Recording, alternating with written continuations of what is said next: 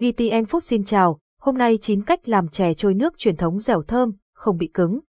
Chè trôi nước là một món ăn vặt truyền thống của người Việt, với thành phần chính là bột nếp, đậu xanh, nhân mặn, viên chè trôi nước có hình tròn và nhiều màu sắc khác nhau. Khi ăn, người ta thêm nước đường gừng thơm ngọt để tăng thêm vị ngon. Chè trôi nước có độ dẻo mềm và hương thơm đặc trưng của gừng. Chị em có thể nấu chè trôi nước truyền thống, chè ba màu hay chè trôi nước ngũ sắc đều dễ làm tại nhà. Hôm nay, bếp Eva sẽ hướng dẫn cách nấu chè trôi nước ngon, mềm dẻo và không bị cứng. Chè trôi nước làm bằng bột gì? Chè trôi nước là một món ăn vặt ngon và quen thuộc trong đời sống hàng ngày.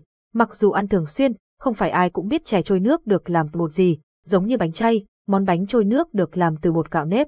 Có hai loại bột để bạn lựa chọn là bột khô và bột tươi. Bột gạo nếp khô có thể dễ dàng mua ở các cửa hàng tạp hóa, siêu thị. Bột gạo nếp tươi thường được bán tại các chợ hoặc cửa hàng làm bánh. Ngoài ra, người ta cũng sử dụng bột năng để làm loại chè này. Cách làm chè trôi nước truyền thống Chè trôi nước truyền thống có lớp vỏ màu trắng và nhân đậu xanh thơm ngon. Nước chè có độ ngọt dịu và hương gừng thơm đặc trưng.